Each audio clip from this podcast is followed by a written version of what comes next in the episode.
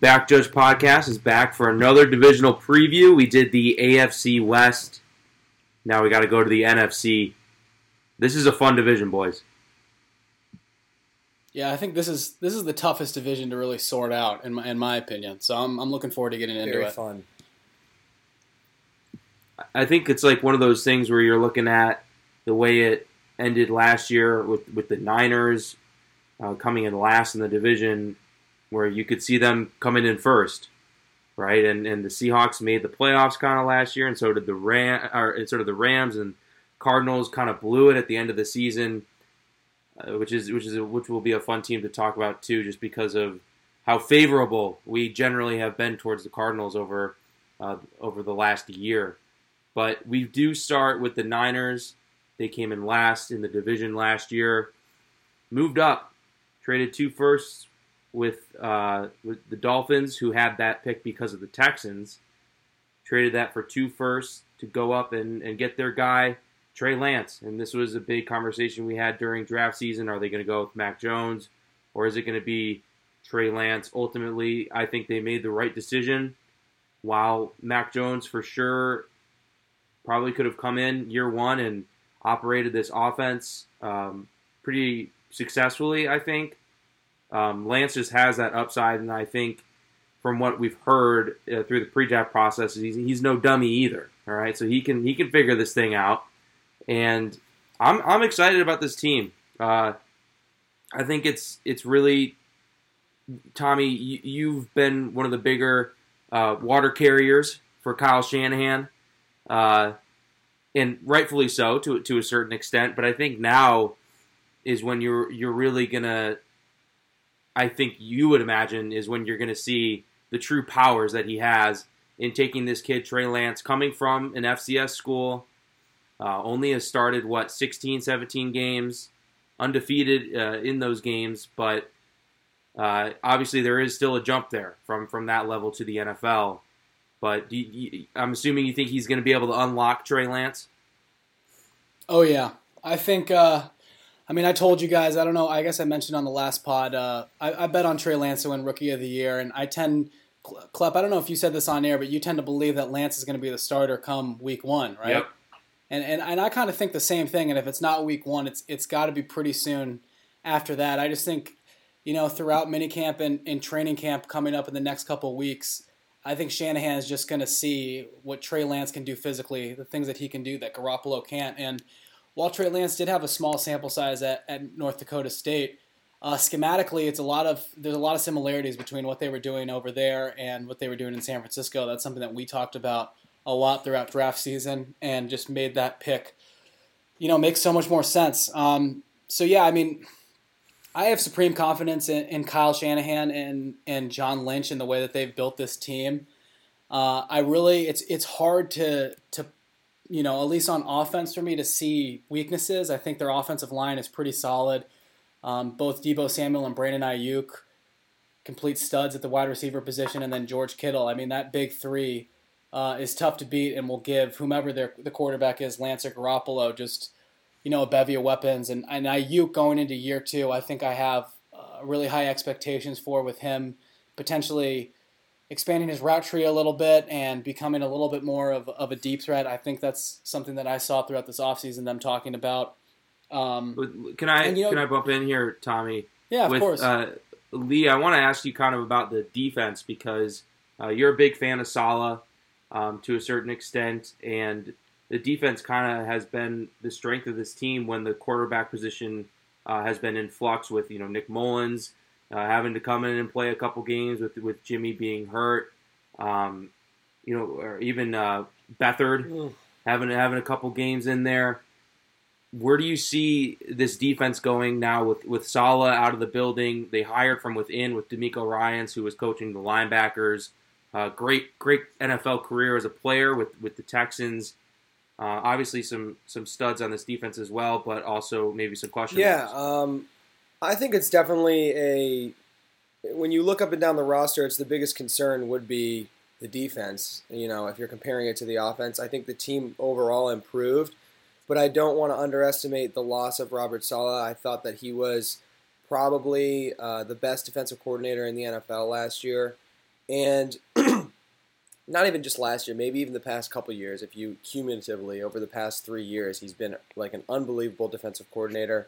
And you know there there aren't necessarily a lot of household names on this defense, most notably in the secondary. Um, I know they went out and got Jason Verrett, who I thought he's had an incredible career, uh, battled through injuries and been one of the better cornerbacks over the past decade. Um, we'll see if he can keep that up. Uh, I know they lost uh, what's his name to Seattle, the corner who was kind of like the most inconsistent player on the planet. Um, I'm gonna look it up real quick because I have to I have to shout him out. Ahkello Ahkello Witherspoon. Ahkello one Witherspoon? week would look like he Yeah. could guard anybody, and the next week he'd be getting benched. Um, I don't know how big of a hit that's going to be. I do have some concerns about the secondary. Like I said, I do like the linebackers a lot. You could make an argument Fred Warner is the best linebacker in the NFL. Um, the defensive line with Nick Bosa coming back is going to make that secondary's life a lot easier. And you know, I have, without really knowing that much about schematically where he stands and, and, and how he is as a coach, I have confidence that DeMeco Ryan's coming from an NFL locker room, not being uh, just some guy who played in the NFL, but an All-Pro linebacker for you know a few years in his career. I, I it'd be it's it's hard to kind of bet against someone like that, but if we're just comparing the unit um, to last year, I think that the biggest thing about it is that if Nick Bosa can stay healthy, the defense is going to be infinitely better for it. Um, even with a guy like Fred Warner on your defense, you can still make an argument Nick Bosa could be the best player on this defense. And it's almost to me, I mean, you can compare it to like the Rams situation with Aaron Donald and Jalen Ramsey. I mean, I know those guys are the tip top of superstars, but when you take Nick Bosa and Fred Warner, I mean, there, there's an argument to be made there that you know those guys bring just as much of an impact to the defense. So, uh, yeah, there are some cur- concerns outside of those guys. There are some concerns in the secondary, but all in all, I have a hard time seeing this defense really be an Achilles heel of any sort uh, for the for the 49ers. if I can if I can jump in real quick too, um, the secondary has been an issue on paper really for the past three years, up until the season before their Super Bowl run. Um, that kind of was, you know, obviously they had Buckner for a while, and now bringing in Bosa, Javon Kinlaw going into year two. Also underrated pickup, bringing in Mo Hurst, Yep. who got cut from the Raiders for whatever reason. Uh, this team is, is deep in the front se- uh, in the front seven. And you know, you touched on Jason Verrett who uh, was you know awesome last year. You know, and when he's healthy, seems to be a, a upper echelon corner. Uh, so I just kind of have faith in this team's ability to coach up these secondary play, players in house. Uh, and obviously, losing Robert Saleh is, is going to be a big blow, but I think DeMeco Ryan's can kind of curb that blow to a certain extent just because of the intangibles that you guys brought up during his his playing career and the fact that he's in house and has some familiarity here. So, um, yeah, I mean, overall, I don't know if Klepperly you wanted to add anything else, but I just I'm I'm pretty bullish on this team. Obviously, going in. Um, drafting Trey Sermon, I think you know they're going to be able to run the ball really effectively, and then they have, you know, elite weapons really, and and I just hope that George Kittle can stay healthy for the whole year Another huge Um, deal because I think the huge sky, thing the in my opinion too was team. locking up Trent Williams. Um, I think that that was huge for their offensive line.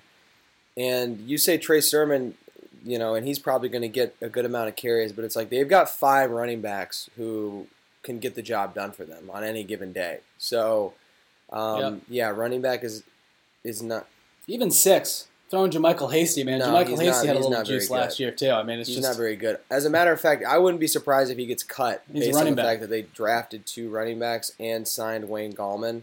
Um, Jeff Wilson is hurt, but should be ready right around the time the season starts, maybe a few weeks in. Um, but yeah, Week no, I, they got plenty of weapons on offense, and yeah, I mean, it's tough. We're, we're going to go through this whole division, and you guys can disagree with me, but uh, I think every team in this division got better.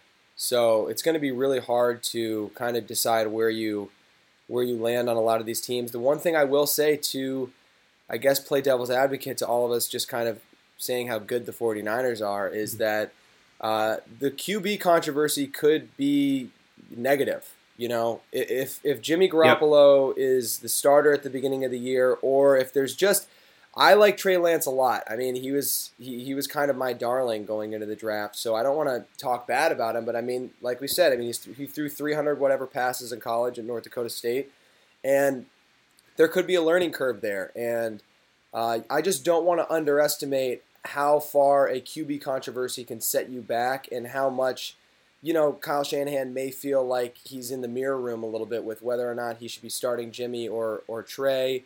Um, and I would even push back with you guys by saying I, I would not bet on it, and I'm not going to be surprised either way. But if I had to choose right now, I would assume Jimmy Garoppolo would be the starter week one, just based on the uh, kind of what the language has been all throughout the offseason with, with Kyle Shanahan and company. Um, I think they're going to give Jimmy every last chance until he kind of squanders it to uh, to do what he did, you know, two years ago and take this team to the promised land.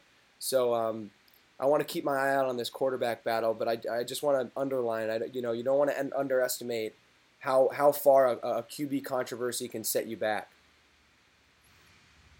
Uh, last note on the Niners: Week one at Ford Field. I had a dream the other night that the I had a what's the spread on that? Seven and a half. Seven and a half. Let Lee talk about his dream. That you, you, uh, the Lions were playing. It, it felt like Week one. It, let me just say, it felt like Week one, and the Lions were playing the Seahawks, and they beat oh. them in just such a grinded out fashion. Like they won like thirteen to six, and Russell Wilson was that that would go along with a lot of the, Seahawks Russell Wilson games. was driving down the field at the end of the game, and there was a game-sealing interception. I couldn't identify who the player was, and I was with you, Adam, and uh, it was just me and you, and we were at this bar, and we were like going crazy. But part of me like felt bad because I was just assuming they were going to be really bad, and I was like, man, I should have had more hope in them. So that that was that was my dream. a lot to unpack there uh, coming up soon on the Detroit Lions preview pod. Um, let's go to the, the Cardinals. Lee, I'd, I'd, love for you to take the reins here because Cardinals uh, have kind of been your baby, mainly just because of your love for, for Kyler Murray. Um, would love to hear all of your thoughts on yeah. Kliff Kingsbury, this team overall, what your expectations are. Um, you know, in the, in the same sense that I kind of made, I wanted to hear from, from you about Darnold you know, like, hey, what do you what do you expect from Darnold this year to make you feel confident about how you have felt about Darnold this whole time he's been in the NFL? Where are you at with the Cardinals this year? What do you want um, to see? I want to see Kyler Murray compete for an MVP award. He was the rookie of the year uh, when he was a rookie. He was an All Pro last year, and now it's time to make that next step and compete to be an MVP. And I think if he does that, this is a playoff team. Um, say what you want about Kliff Kingsbury. There have been times I liked him more than other times. I would say he's probably without having to think about it much, the worst coach in this division. Not that that's a huge knock, but he's he's definitely a, a few strides behind the other guys in this division. Um, I love what they did this offseason, bringing in Rodney Hudson, uh, drafting Rondale Moore, who I like a lot, even bringing in AJ Green to bring a little bit veteran presence to the receiver room. I don't know how much of an impact he's going to make on the field, but I do believe that he kind of uh, can can add to their offense. Um, they've got weapons, and bringing in Colt McCoy. I said this. I think that's an underrated move. Kyler has yet to uh, have kind of a veteran presence in that quarterback room with him, uh, and I think that you know he maybe has had a little bit of a slower process learning how to become a pro and how to compete week in and week out. Um, you're saying uh, Chris Streveler no, wasn't getting not. it done? Chris Streveler was, was too busy uh, chugging beers out of the Grey Cup or whatever it was a couple years ago. He's still in his early in his developmental process as well. Um, but yeah, I, I think that this is a team that they know what they have in Kyler Murray and they're putting everything in front of him and, and saying, let's go compete in the hardest division in football. And I, I fully expect them to do it. Um, sure, there are a couple questions you can ask about the offensive line. Kelvin Beachum, I know they brought in, is going to be their right tackle, or at least going to be competing with Josh Jones, a guy we liked in that 2020 draft to be the right tackle. Um, but I think the inside of their offensive line is pretty strong. Uh, DJ Humphries is a pretty solid left tackle, so there's not too many questions I have. Maybe a little yeah, I mean, Rodney Hudson kind of fell into their absolutely laps. fell into their laps. It was like the Las yeah. Vegas fire sale with Tommy just brought up Mo Hurst. Rodney Hudson was part of it, and we'll get to Seattle. They got uh, Gabe Jackson out of it too. Um, but as far as this offense goes, I mean, I like Chase Edmonds a lot last year. I thought he was a better option than Kenyon Drake, and uh, I'm not in love with James Conner, but I understand what purpose he serves in the offense, um, and I think that those two guys can pretty much carry the load um, in the uh, out of the backfield for this team. And then you know, I want to stand up and say it, man. I like this defense. There, this defense has kind of been catching a lot of heat. I think that there are some bona fide playmakers on this defense. Guess who's in there? Starting yeah, safety you know that boy Chuck Washington lads. is out. I mean, this guy is an NFL. How many years has, has Charles Washington been in the NFL? Charles Washington is going to Oh, retire a at- ten-year at- NFL veteran, dude. At least, at least uh, four. or it's five intangibles. now. is Intangibles. right. Um, Intangibles. Yeah, not not in love with with Self-pride. Malcolm Butler and Robert Alford, but those are guys that you know they've been around the block a few times. They they uh, you know it- it's not like Dre Kirkpatrick was necessarily better last year. The loss of Patrick Peterson is definitely tough, but that's a guy who was a little bit past his prime as well. Um, love what they got going on at safety with Budda Baker. Um, bringing in Tay Gowan, I think at corner it was a solid pick, and Marco Wilson. They obviously addressed it. I don't know how much of an impact those guys are going to make, but bringing them in, giving them an opportunity, and then I love what they have at linebacker uh, with Zaven Collins and Isaiah Simmons. I think that they're going to, you know, I believe that Vance Joseph Joseph is going to be able to get creative. Uh, schematically and do some cool stuff with this defense. There's just a lot of guys that stick out to me on this defense. Obviously, another guy falling under their lap, J.J. Watt. Uh, similar to Patrick Peterson, his, his best days are behind him, but he still has a lot to contribute. Uh, I think the same goes for Chandler Jones. And then Leki Fotu and Jordan Phillips in the middle, man, I, I love those guys, both of those guys. I mean, and maybe I'm, I'm overestimate them a little bit, but I think those guys are absolute, you know, uh, gap pluggers and and just physical guys that you want to have on your defense. And then I got to shout out Tommy's boy Byron Murphy, switching to that seven. Uh, I think he's going to have to step up and, and take a little bit more of a leadership role in this secondary because I do believe of all the corners on this team, he has the most talent, although he's not the most experienced. But from top to bottom, I mean, I think this is a team that absolutely can uh, compete in this division, and that's saying a lot. Um, because before this preview and before I really dove into the depth chart, I was I was ready to let go. I was ready to be like, you know what, I love I love Kyler and and I like the Cardinals a lot, but with just the, the mix of the uh, of the coaching and the lack of ability in the secondary, I'm going to have to tally them to, to be the odd man out in this division. But I don't think I'm going to be able to do that. And uh, I want to give a quick shout out to Matt Prater going to Arizona.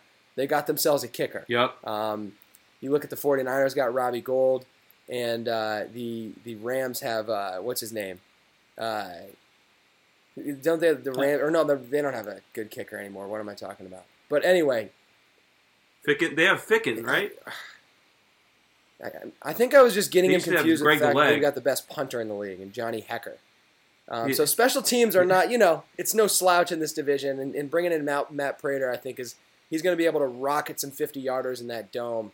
Um, but hopefully, hopefully they're not kicking as many field goals as they have the past few years. I want to see them, you know, uh, put a little bit more points on the board in the red zone.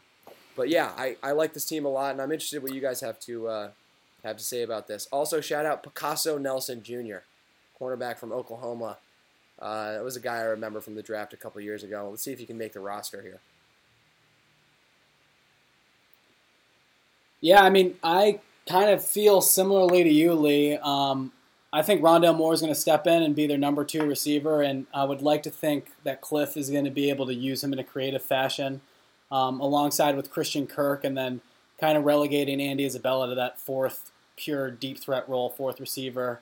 Um, AJ Green really doesn't do a lot for me. I think he's pretty washed. Uh, maybe he could help them in the red zone, which we've talked about over the past couple of years. They've had issues in the red zone.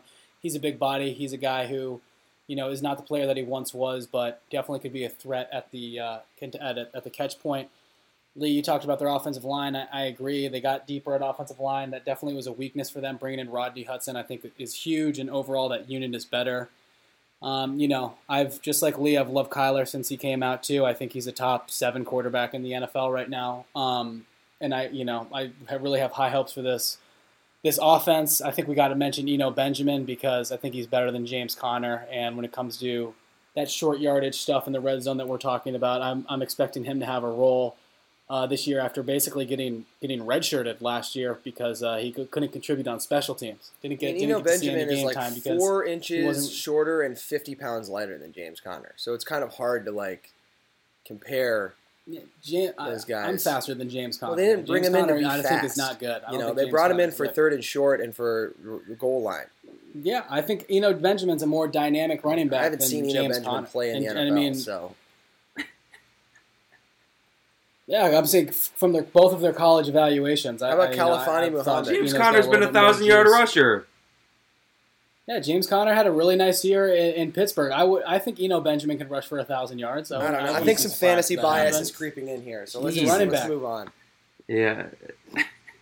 um, I want to say uh, Klep, Klep, you don't think? No, let me finish up. And Klep, you don't think Eno Benjamin I could rush don't. for a thousand yards? That's extremely hard to do. I, I don't think DJ I don't Dallas think Eno can rush Benjamin for. will I mean, sure, if you gave him thousand yards. if you gave him 500 carries, I'm not saying he will rush for a thousand yards. I asked, do you think he could No. rush for a thousand No. yards? no. If he could, he would, wouldn't he? Isn't that like yeah.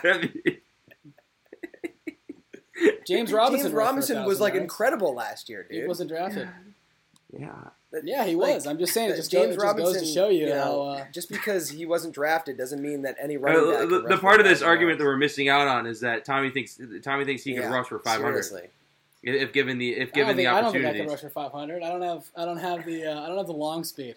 I'm all contact Um, balance. I, I want to Let me finish- Let me just let me just was a- finish this up Real That real was a quick. ridiculous statement. I want to take the mic from you. It is ridiculous. That is a ridiculous statement. dude. I'm po- I'm podcasting right now. How about this? How about this statement? Eno ben- Eno Benjamin might get cut Yes. this year.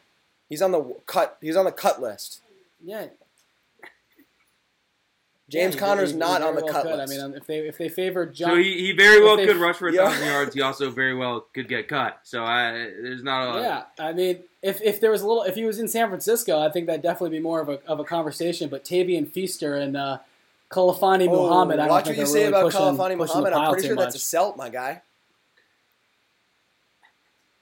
No, I don't know. I don't. I don't know. Did he play? Is that the guy No, from he- Mis- he went Minnesota? to Cal, dude. He was awesome at Cal. I remember him. Um, I think you're mixing him up with that OG Cal running back from like the He NCAA Notre 11 Dame, days. dude.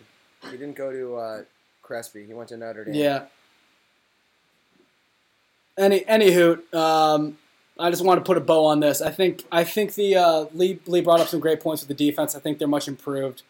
Um, I think they have you know potential blue chip. I mean, they do have a blue chip at every level, in my opinion, with Chandler Jones, J.J. Watt, and then I think Isaiah Simmons is going to take that next leap next this year. Zaven Collins, we all liked this year coming in as a rookie. He will have a learning curve for sure, but then Budda Baker and Byron Murphy. I think there's all the pieces for this defense to be a really impressive unit with Vance Joseph at the helm. But ultimately, I wanted to get to this point because, much like you, Lee, I think we have similar feelings about the personnel and the potential of this team. But I have to, I think the Cardinals are going to end up being the odd man out for me unless something changes in the next 20, 30 minutes just because of Kliff Kingsbury and the coaching and how I don't, there, I don't think there was a reason, um, you know, last year for the Cardinals to pewter out like they did. I just have a hard time really seeing. I, I'll be very happy if Kliff can surprise me and this team can end up surprising me. I think you know this is a team that is going to win seven and nine games. I think at least. Um, I just have I do have issues with them, or I have trouble with them. You know, getting to that next level, being a ten to twelve win team, and really you know competing for this uh, division. They by all means have the talent to do it, and you know the intangibles to do it, but this is just really this is the cliff year for Kliff Kingsbury, and I think you know this is a team with a tough schedule, and we talked about first coach to be fired, and, and you know how Kliff Kingsbury deserves to be in that in that conversation. So right now, I, I will be I'd love to be surprised by this, but I just can't pass up the floors that the other teams in this division uh, present. Um, yeah, I'll, I'll, I'll wrap things up quickly. Want to just maybe I'm not ma- saying a prophecy, but watch out for an Andy Isabella Hmm. trade. Um, I'd kind of, I mean, I know Kliff ro- loves to run those spread uh, formations, but w- wouldn't you just like to see it be DeAndre Hopkins, Rondale Moore, and Christian Kirk? Like, what, what are we doing here with with AJ Green Yeah. and, and Andy? Absolutely. Uh, just so watch out for an Andy Isabella trade. Um, You think he could fetch like anything more than a late round like pick. seventh round pick? Move on. Yeah. Grass is Yep. greener on the other side. And uh, just wanted to say, uh, I'm going to throw a little water on this defense. Um, I've been on that John Middlecoff tip that uh, Vance Joseph is a is a pretty terrible defensive coordinator. Ooh. I think he's he's one of the one of the the lower tier defensive coordinators in the NFL. Uh, he couldn't get Isaiah Simmons on the field last year, and it's not like they had like great uh, off the ball linebackers. I think he doesn't know what to do with him. Uh, so it, it doesn't give me hope for Zaven Collins either, who's kind of um, obviously not near as productive as, as Simmons was and, and played in much lower competition, but uh, has similar athletic uh, traits and, and kind of a uh, huge, huge Simmons- frame. Uh, so, and also Chandler Jones like isn't happy right now because they paid J.J. Watt a bunch of money. They got Dennis Gardeck, bro. Chandler Jones could. That guy went off Yeah. last year. Gardeck's a baller. So I'm just, I'm just saying, But I'm I- just saying Chandler Jones I- isn't happy. The secondary uh, out. I mean, I like Budda Baker. I like Chuck Wash for sentimental reasons, but you're rolling with Malcolm Butler, who has been pretty bad, and I, I just, I, I don't know. I, I like this team for, for a lot of other reasons. Uh, Lee, like you were saying with Kyler, like I think he just keeps ta- taking steps, um, and I think this there's pieces along the defense, but I, I don't think that they're going to be a great defense, mainly because of Vance Joseph. But we can we can I head think- on. I I do think it's worth mentioning real quick to wrap it up that Isaiah Simmons did start to play a lot better uh, in the. It wasn't even like he, he he didn't even play like in the first half of the season. It wasn't even like he was. Well, he was a lost he was a lost puppy, and uh, and famously, you know, the whole that Niners game where you know Raheem Mostert cooked him on that on that wheel route and everything. But he, I feel like he started to really make an impact uh, and started to get a little bit more comfortable. Also, uh, you know, um, as the season let's on. not ignore the fact that uh, this is a team that's in dire need of a uniform change, and they're not confronting that reality. yeah, That's, I, I just want to say that. Yeah. So that that's never a good sign for making the playoffs. So hey, man, maybe this is the cliff year That's for 'cause- everyone. Maybe it's the cliff year for Kliff, the cliff year for Vance, and the and the management finally realizes it's time to change up the uniforms and get like a new vibe going or something. um, the the Ram the Rams came in third last year, right? The the Seahawks won this division, so we're, we're on the, to Ra- the well, Rams. the, the Seahawks won the division and the Rams beat them in the playoffs. So what does that mean? yeah, that means that All means right. we go to the Rams. We, yeah, that means we go to the Rams. Yeah, yeah, yeah. I Let's think, go to the? Rams. I don't know. Maybe this is a, a never be- never before uh, encountered uh, issue. Uh, It was in Seattle's. Rams didn't have. Ra- Neither of those teams had first round Yeah. picks, so we'll, we'll go with we'll go with uh, the Rams here. Uh, made the biggest move of the offseason, perhaps, uh, making that trade for for Matthew Stafford, two first round picks. Not this past year, but uh, in the upcoming next two seasons, they will not have first round picks, which they haven't had a first round pick since they selected Jared Goff as their as their uh, next franchise QB. This is uh, probably going to be my Super Bowl pick for the NFC potentially. Uh, I'm just going to put that out there. I really like this team mainly just because of Stafford. I think uh, giving the Rams a competent player at the quarterback position who's going to be consistent um, week in and week out. I think that's Jared Goff's biggest issue is just his consistency. Obviously, there's games in Jared Goff's career where he has over 400 yards and, and thrown for four touchdowns.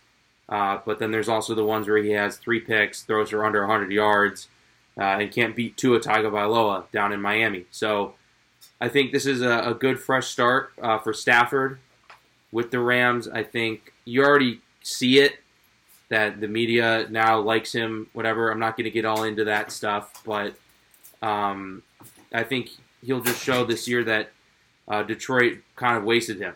Uh, I'm going to give Lions fans, you know, this is something I want to talk about more when we talk about the Lions in the preview pod. Uh, I hope the Rams don't do well because uh, that means a higher pick for the Lions. But I that doesn't necessarily mean that that's what I think will happen. I think that this team will be one of the better teams in the NFC. I think they have a great shot at making the Super Bowl, and I think anything less, at least this year, than making the NFC Championship game would, would be a pretty big disappointment for this team. Yeah, I'm with you, Clep. I mean, this is this is my Super Bowl pick. I'm not going to be coy about it, and I'll be the first one to admit if I ever change it at any point. But uh, this is my Super Bowl pick. I think the this this Rams team, first of all, has an incredible coaching staff. Um, didn't realize that they hired Raheem Morris as their defensive coordinator, who I know uh, Brandon Staley did an incredible job last year. Kind of was not even in an offensive way, but like a one year wonder where he was so good that he got hired as a head coach. Basically, climbed the ranks pretty quickly. Really liked their offensive coordinator Kevin O'Connell um, and what he did last year. I know McVay calls most of the plays, but I still like Kevin O'Connell's career trajectory right now. Um, just this team is littered with weapons on offense. Uh, I mean, Cam Akers, Darrell Henderson, great two-headed monster at running back. I assume Akers is probably going to be taking seven out of every ten carries, uh, or maybe more after what he did last year. Really impressive. Um, like what the they got on the offensive line. Robert Woods, Cooper Kupp, Van Jefferson. Um, those three guys are going to, I think, get the lion's share of the opportunities at receiver. I don't see DeSean Jackson making a huge impact. I'll keep my eye out for Tutu Atwell, Atwell and to see how they use him as kind of a gadget player. And then I always got to keep an eye out for the local Trishton Jackson and a Cuse guy at that club. Um, see if he can make the roster this year. Yep. Um, hey man, he made it last year, He undrafted, and pretty he's pretty very loaded very uh, skilled. he, room. he had so. some wild stats at Syracuse his his last year. He's a really really good player. He also put up 50 points on us in basketball at high school. In high school, West Bloomfield. Um, and he said he was going to do it before the game. He pointed he pointed at Austin Parody and, and put up a 5-0. And then uh, he, he proceeded to score 50 points. So that's the type of guy we're dealing with here. Um, on defense, it's interesting. I kind of I kind of thought Ashawn, stepped baby. up last year, and then uh, I kind of thought that I was going to be able to rag on the defense like a little bit because they lost John Johnson and they lost uh, I'm forgetting his name again, the corner who signed with uh, with I want to say Cleveland. Uh, Mike, uh, Troy, Troy, Troy Hill. His name is Yeah. Troy Troy Hill. Hill. Um, but they still have a really good secondary, in my opinion. Um, Jordan Fuller, Taylor Rapp, obviously Jalen Ramsey, uh, Darious Williams. um, the linebackers are solid. Uh, can't rag on the linebackers too hard because I'm pretty sure they're bringing back the same unit from last year, uh, which did a pretty good job. And then uh, they push the pocket, obviously, with Aaron Donald. There's not much more that needs to be said. So this is a team that they understand where the bar is set. Uh, Andrew Whitworth came out this year, their 70 year old left tackle who somehow still is effective, and said uh, it's Super Bowl ring or bust this year. So, Klepp, I would even push a little bit further when you say it's dis- it would be disappointing for them not to make the NFC Championship. I think this is a Super Bowl or bust year. I really Yeah. do. This is a I agree. I was just saying that in the sense like they got to get it. no, to that point absolutely. at and this is right? the Like, thing that I like you know. about that too is this is a team with a ha- whole handful of guys on this team have been to the Super Bowl recently, and they they know what it takes to get there. And I think they're going to be able to their experience mixed with Stafford's pure talent, because you know we we uh, Stafford has yet to win a playoff game. Um, not that he's had many opportunities, but I think that's going to be a match made in heaven. I think McVay is still uh, just as good of a coach as anyone in the league, and I really have. There, you can't really poke a lot of holes in this team. Um, so yeah, I, I don't think we're overestimating Stafford when we say that the difference between him and Goff is the difference between you know getting smoked in Green Bay in the in the in the quarterfinals to making a Super Bowl potential Super Bowl run. Yeah, uh, I agree with a lot of what you guys said right there. Starting with Stafford, just the, just having him in a game like in a playoff game in Green Bay where you're down a touchdown, and just like what having Matthew Stafford under under center compared to Jared Goff or John Wolford, what that will do uh, to you know this team. I mean, Lee Klepp, you guys mentioned the the the the offensive weapons, Kupp, Jefferson, Woods, and then you know if DeSean Jackson's healthy, like he's going to catch an 80-yard touchdown bomb. I mean, he still can fly. It's just a matter of him staying healthy, and I think he brings he's he brings a value he brings you know a valuable skill set to the table uh, when he's healthy. But you know he's probably only going to play like you know seven games at most if if they're lucky. Uh, the offensive line seems to overperform, uh, like you, you mentioned with Whitworth and the, and the rest of these guys. Uh, not a lot of household names on paper, but with Havenstein and Whitworth at the two tackle spots, they seem to be holding it down pretty well. Uh, you know, Tyler Higbee is a, is a nice tight end. Brycen Hopkins will probably have a bigger role this year um, as you know, kind of a consensus tight end one in that in that 2020 Jacob draft, Harris even though he won in the fourth Mi- Mr. Hype. fourth round. Yeah, Jacob. Jacob Harris is getting the offseason hype, and then uh, my guy Cam Akers, I think, is just an absolute stud. So I mean, their offense is, you know, t- team bringing in Matthew Stafford, teamed with the skill position players that they have, uh, and then with Sean McVay's offense, you know, I think the the sky is the limit uh, for this offense, much like it is with with San Francisco. I think. Uh, this team, you know, has has the potential to be the best offense in the NFL. I don't think that's a crazy thing to say. And then Lee, I think you bring up a really important thing when it comes to this defense. Uh, losing Brandon Staley, no doubt, was a big loss, but bringing in a guy like Raheem Morris, who has some uh, experience as a defensive coordinator, did a really nice job in Atlanta, fitting uh, fitting in last year, and just just a really good hire. I mean, it's about as good as you can get. Kind of like, I mean, he's even more proven than DeMeco Ryans, but it's kind of that same feel where, yes, you lose a Saleh, you lose a, a Staley, but you're bringing in a guy that you think can at least you know, curb that loss, you know, as well as as, as about anyone else can. Uh, and then you know, I this defense, you know, obviously it starts with Donald and Ramsey. Uh, Darious Williams was might have been the biggest surprise player in the NFL last year. Was an absolute stud uh, opposite Ramsey, locking down receivers week in and week out. Uh, losing John Johnson is going to be, you know, significant, but uh, I like Terrell Burgess last year. He's probably going to have a bigger role from uh, Utah. Jordan Fuller too played really well. Uh, you know, so I, I'm I'm not too concerned. Uh, you know, I, part of why I took the the Rams under last year had to do a lot with the lack of depth uh, on their defense, and they, they kind of made they kind of shoved it up my hoop last year. So uh, I I have pretty high expectations for this team. Uh, it's going to come down to, to San Francisco or LA for me in this division. I think they're the two clear cut top dogs. So I'm I'm really excited to see how. You know, and, and Stafford too. I think. I mean, you guys obviously have a little bit more of a connection with him than I do, but this is going to be awesome to see how he can thrive in probably the best situation he's been in in his career, uh, all things considered. I, I think so, Stafford's about to have a, a kind of like a Carson Palmer moment, right? When he Yeah. was with Bruce Arians. Yeah. Like, I, I think that's the effect that McVay's going to have on him. Uh, I hope. Stafford plus Uh, you know whatever twelve to fifteen hundred for MVP. Yeah, Club? I don't know. I think Take- I think the take- take a concern with? Stafford is his health because the Yeah. last two years he hasn't been fully healthy. Well, you can Um, get the Rams at so- fifteen to one to win the Super Bowl too. So I mean, if Stafford's playing an MV, at an Yeah. MVP caliber, I think that um, you know that that's a decent bet as well.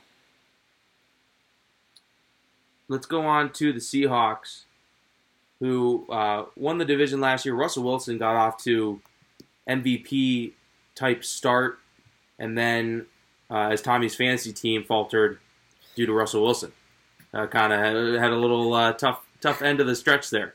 Tough stretch run, right, Tommy? Tough. That was tough. Tough stretch run. We ain't worried this Uh, year though. We ain't worried year. Still limped into the playoffs and then got beat by uh, John Wolford uh, at, at home. No, it was Goff. Uh, it was obviously broken thumb 12 Goff. and, and Goff. It was broken. It was the Rams' defense. Goff and, and Wolford.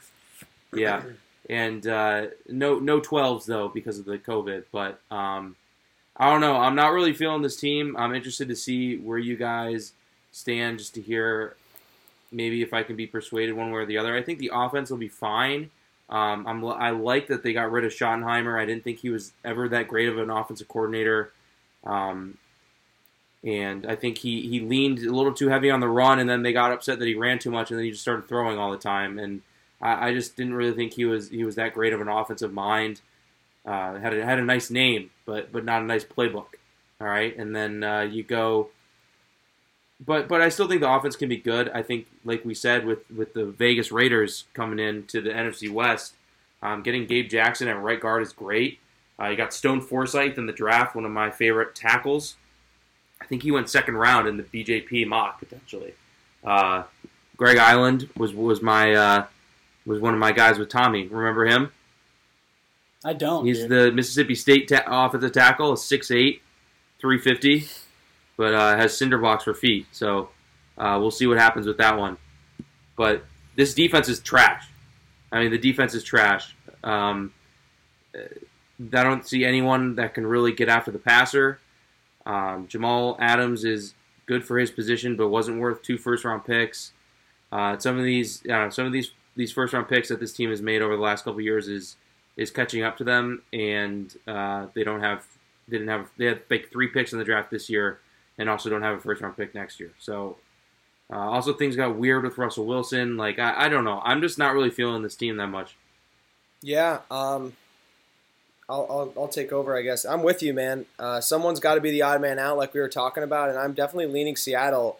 Historically, over the past decade, it's a stupid thing to do. If you look at the uh, win loss resume Yeah. of Russell Wilson and Pete Carroll, even when they don't do well in the playoffs, they they usually win 10 plus games in the regular season.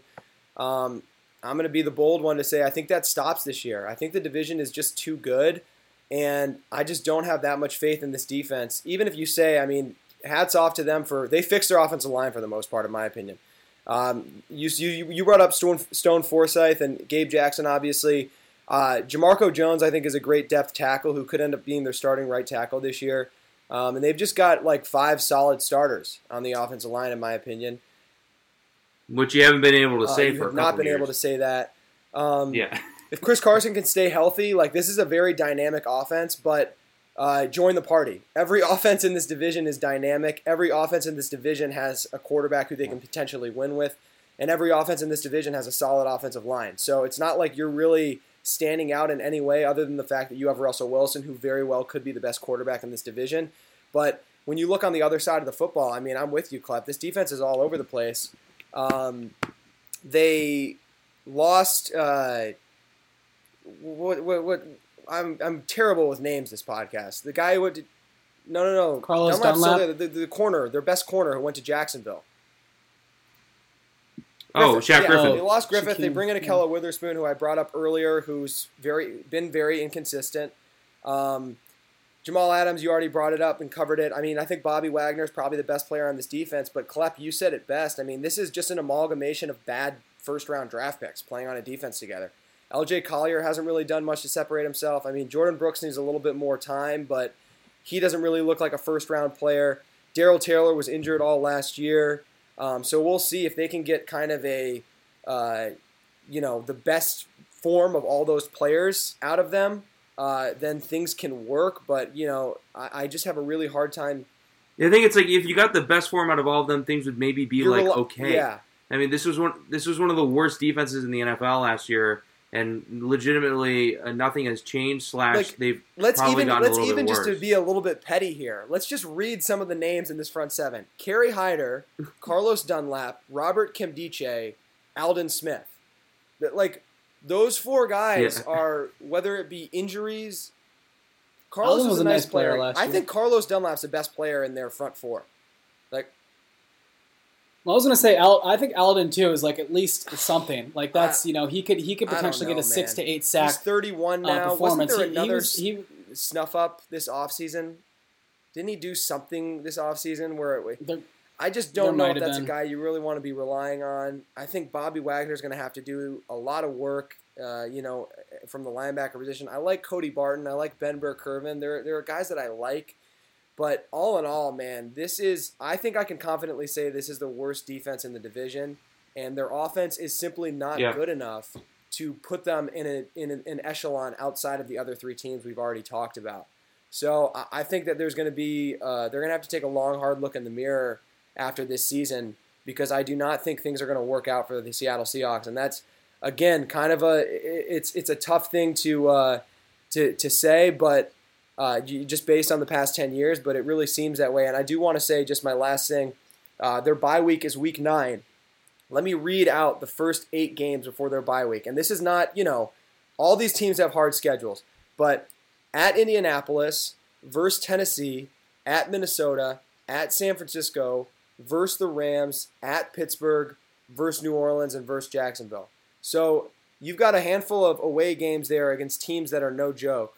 And uh, you're going to have to be bringing your A game every week, and, and and your defense, I don't know, is, is going to be able to. I don't know if your defense is going to be able to hold up through the test of, of that schedule. And if, if they hit adversity early, and they're you know one and three or two and four, um, I, I don't know if Pete Carroll and Russell Wilson are going to be able to weather the storm like they have in years past, just based on what happened this offseason. Yeah, um, hard to disagree, but I'm going to have to make the devil's advocate case, and I think this kind of comes down to Seattle versus Arizona, and I think Russell Wilson is the best quarterback in the division as of right now. I think pretty easily. I think you kind of have to give him that respect.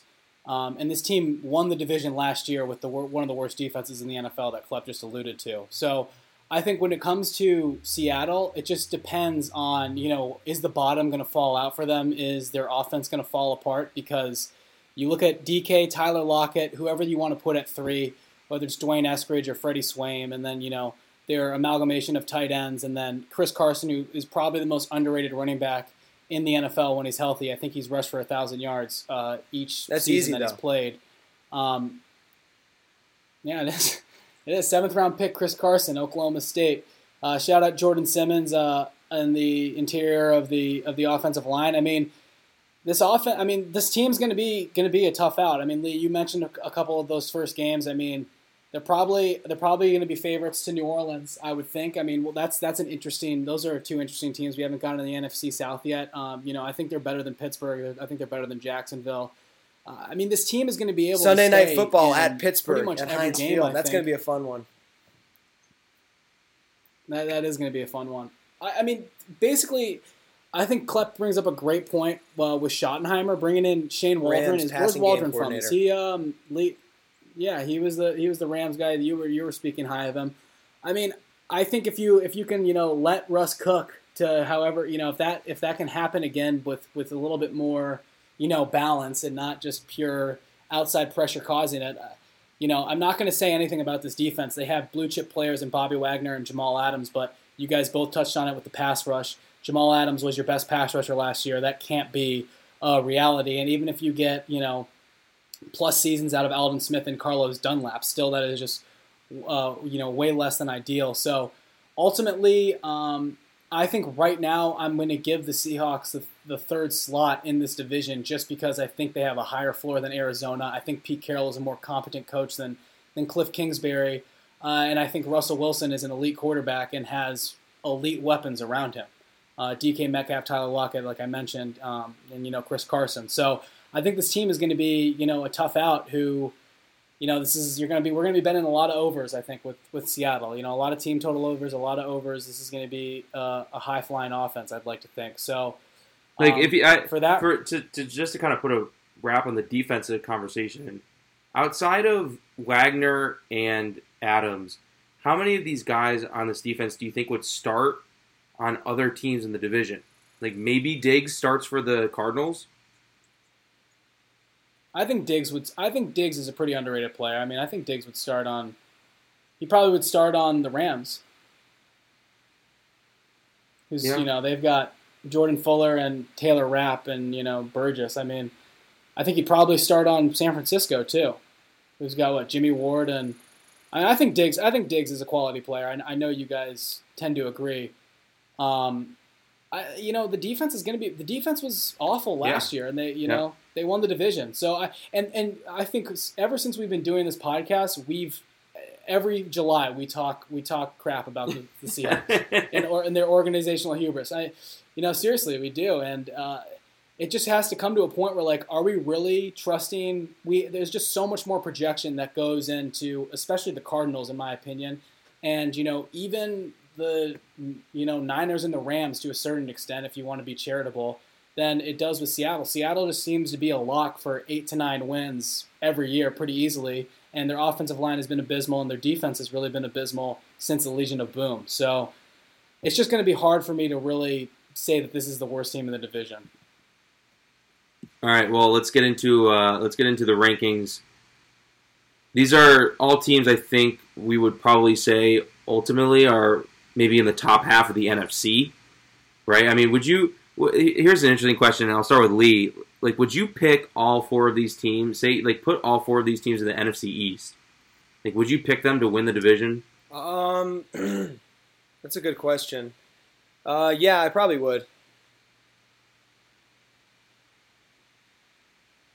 I think I think it becomes a conversation more so with the Cardinals and the Seahawks. I was going to say the AFC South too. Like our, you know, I think that's another good kind of, uh, you know, comparable. I mean, they definitely they definitely could. I don't think Dallas or Washington is, you know, they're kind of in that same their same tier. There's there's questions and projections. I'll with- let you in prophecy again that uh, Uh, three teams from this division make the playoffs.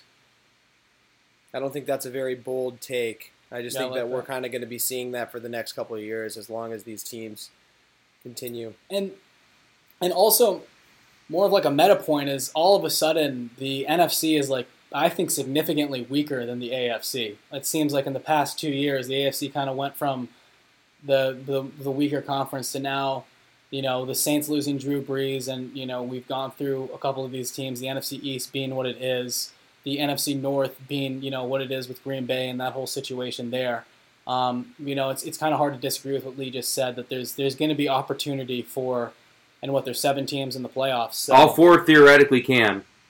Very, that's very interesting. Yeah, because that's it- right. Oh, because there's two. Well, Yeah, I'm just thinking about because it, of like the extra team. you know, is the worst team in this division going to be better than Minnesota, or is the worst team in this division going to be better than whoever comes second in every other division, basically? neutral neutral field what would you make the line with Arizona and Seattle playing Minnesota? Arizona and Seattle. Like you know, each of those teams playing Minnesota on a neutral field. Would you do like that minus three? I think you know, Probably like two and a half. that's probably what I would say. Like I think that's going to be a yeah. really interesting game, week three, Seattle at Minnesota. I think that's going to be a lot of fun. That that primetime game last year was obviously a lot of fun. Um, and you know we'll, we'll get into it in the NFC North pod, but I, I have high expectations for Minnesota this year, honestly. So I think that they're going to be a competitive team this year, especially if Aaron Rodgers is is drinking whiskey on Sundays. Um, Yeah. so, Tommy, I want to ask you one, f- and Klep. um, and Tommy, just try to, for a second, take your Gerald Everett bias out of this. Does it not concern either of you that outside of Lockett and Metcalf, because neither of you guys were huge D'Wayne Eskridge guys, that there's not like a, th- a, a reliable third pass catching option for Seattle? And that do you almost assume that Lockett and Metcalf are just going to be able to recreate what they did last year? Because Metcalf had a nuclear le- year last year. Lockett had a very reliable year last year. Do you just assume that it's kind of going to be recreated, or do you think that there's going to the de- oh. defenses are going to start to find maybe alternate answers for how to figure that out, and there's going to come a time where Seattle needs to be able to rely on someone else to take advantage of holes in the defense? I mean, I think um, I think that's much easier said than done. I don't think DK went nuclear last year. I just think DK put it together, and like that's just kind of who he is. And we saw it last year. Like he's just a tough. He's a tough cover. And then the you know the the headaches that he causes defensive coordinators opens up Tyler Lockett to just be one of the more underrated receivers of this generation in terms of route running and the chemistry that he has with Russell Wilson just those two players as it is. I mean, we saw guys like Freddie Swain last year have like productive games. But it was never three. consistent. uh, you never got catcher. consistency out of. No, no, it def it definitely wasn't, and it's it's something that's not ideal. And they obviously, you know, like D'Wayne Eskridge to have a pretty. I mean, I would hope that they that he you know has some pretty lofty expectations that he needs to needs to make. I mean, I'll throw out my little sleeper guy. There would be Cade Johnson from South Dakota State, who was undrafted uh, and you know tore up FCF's uh, FCS teams for you know the past two years or whatever it was. I kind of like him as an undrafted free agent. And then you, Lee, you mentioned Gerald Everett, uh, Will Dissly, and Colby Parkinson. Like those are all capable pass catchers. Dissly and Everett are both pretty You got good to put a call into our lads. position. Everett's sitting there So- behind Disley and Parkinson. I don't know what's going on. We, we, we know we all we know how it's going to shake Uh, out. I, We know how it's I gonna would shake just say, out. Lee, like too, that they always seem to Tommy's point about how we talk trash about the Seahawks and they do well. It always seems like some third player comes out of nowhere and starts making one-handed catches. Like Yeah. David Moore, and then that one guy who made that ridiculous catch against the Lions in the wild card game where he like caught it off the floor with Cresden Butler. It was it's just like there always seems to be some weird random wide receiver that the Seahawks make come out Yeah. of nowhere and like plays well. So um, is it ideal? No. I mean, I'll start off our rankings. I'm I'm gonna put the Seahawks last, man. Let's let's. I'm just gonna put them there. I don't know. I just think it's the weakest team overall. Um, so it's not something I'm I'm super confident in, just because I again agree with you, Tommy, that I think Russell Wilson is still probably the best quarterback in the division. Uh, but there's only so much one guy can do, and uh, I'll, I'll put them last. Um, I'm to put the 49ers third, uh, and that's more of just a thing that I don't want to overrate what Trey Lance could maybe do in his rookie season. Like I still think that this team is is growing and they're trending upward, and I think if you had to you know say oh which team do you do you have the most confidence in like over the next three years i probably would say the 49ers but that doesn't mean that this year it's going to all come together for them uh, i think it's maybe even a little unrealistic to expect them to compete for the division title with a rookie quarterback but i mean again we've been seeing some of these rookies come in and have great rookie seasons i just think Trey Lance is a little bit of a different case just with his projectability in that sense. Uh, I'll put the Cardinals second just because I think, uh, even though I don't like Vance Joseph, they still have the, the names on defense and the players I think to get it done. And like you said, Lee, with my with Murray, it's each year has been a, a progression, and this year could be the year that he tries and competes for the MVP trophy. And uh, I, I think you know their offensive line has slowly been getting better. Uh, they've been building their their receiver core. Uh, Chase Edmonds, I think, is going to be an upgrade over Kenyan Drake. and I, I think overall the this the Cardinals to me are one of the more well put together. There, I don't know. There's less like massive concerns, I, I suppose. Even though the coaching, I guess, probably, I think I don't know. I think the coaching could be comparable to, to Seattle. Um, and then uh, obviously I'll put the Rams uh, up at the top. But I mean, the order could be flipped on its head. This is this is a really tough division to predict, and I definitely wouldn't say the Seahawks are one of the bottom eight teams uh, in the NFC. I just think they're probably one of the, they're they're just not really on that upper tier in this division to me. Yeah, uh, we're we're a brain trusting club. I'm I'm lockstep with you. I've got Seattle in fourth. Uh, overall concerns about their defense and just kind of the the, the wheels falling off of that dynasty. Um, we got San I also think like last point with with Seattle. Sorry to cut you off, but it's like it wasn't like they started off slow and then kind of turned it around at the end of the year. They kind of had the same thing as the the Steelers, where they started out great and then the wheels kind of fell off, and it, and it leaves you maybe it's recency bias, but there's Yeah. a little bit there that that's just concerning. With I mean, the, they last play, the last game of the season was that game they lost to against the Rams at home against Jared Goff with a broken thumb, where their offense seemingly could not get anything going, um, and they were I want to Yep. say a, fa- a, a fairly significant favorite in that game. Um, but anyway, yeah, I've got Seattle in fourth, missing the playoffs this year. I've got San Francisco coming in third, uh, going to be the best third place division team in the NFL, I think, and a playoff team. Arizona coming in second, just because I have faith that Kyler Murray is going to take another step forward, and I don't think that Kliff Kingsbury is a great coach, but I don't think that he's necessarily the dunce that a lot of people like to paint him out to be.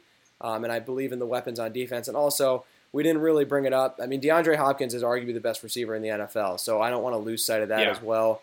Um, and then I've got the Rams, my Super Bowl pick, uh, coming in in first place in the division.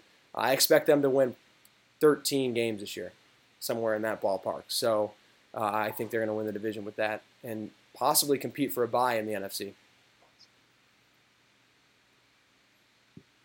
Yeah, I'll uh, I'll divert from you guys. Um, I'm gonna have to put the Cardinals at fourth, just because in in the four years of doing this podcast, if there's one thing I've learned, um, you know, coaching, quarterback, and offensive line play seem to dictate um, a lot going into the you know and, and season, and that's how you kind of separate hype from you know the steak from the sizzle. And while I you know I love Kyler Murray, I think he's an uh, elite quarterback and very well could put himself in that conversation this year. And I like what they did on the offensive line. Um, I just think there's way too much projection with, with Kliff Kingsbury. Um, I hope I'm wrong. I see where you guys are coming from. I think you know this team could win the division. I think there's good value. I think on the Cardinals plus 600 or 500, whatever it is, to win this division, just because of everything that we went through with their upside. But they're just there's the most projection there for me. So I'm gonna have to put them at fourth. I'm gonna put the Seahawks at third. Um, not really that much to say. Just they have the highest floor, I think, of those two teams, especially, and what Russell Wilson is going to bring. Um, they think they're a Super Bowl contending team, and you know they've made the playoffs for however many years straight. Um, you know, despite having you know not good coaching or play calling, especially. Um, even though Pete Carroll's a great motivator and you know subpar defenses, I still think this team is going to win eight to nine games at least.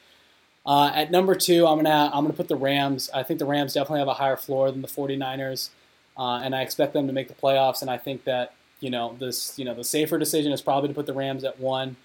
Um, but I just I like the 49ers too much. I think we're forgetting too much about Nick Bosa, what he's going to bring to that defense as an, a truly elite pass rusher and a guy who can get 15, 15 sacks. I think pretty easily, 12 sacks. Uh, you know he should be a lock for that. Kind of kind of want to take him to win comeback player of the year.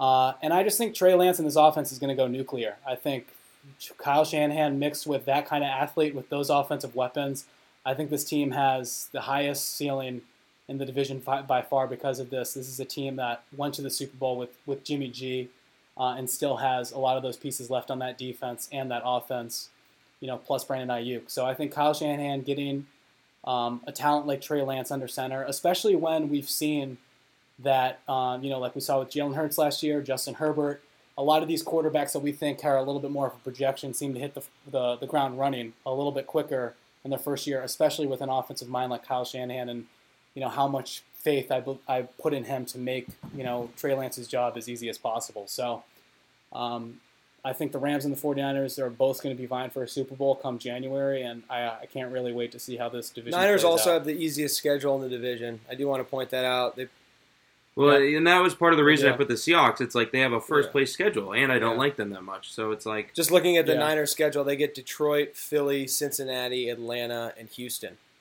Um, yeah, I- Yeah. I think don't the very well could be four the and one Niners five on paper oh. right now have the easiest schedule in the league. I think. Yeah.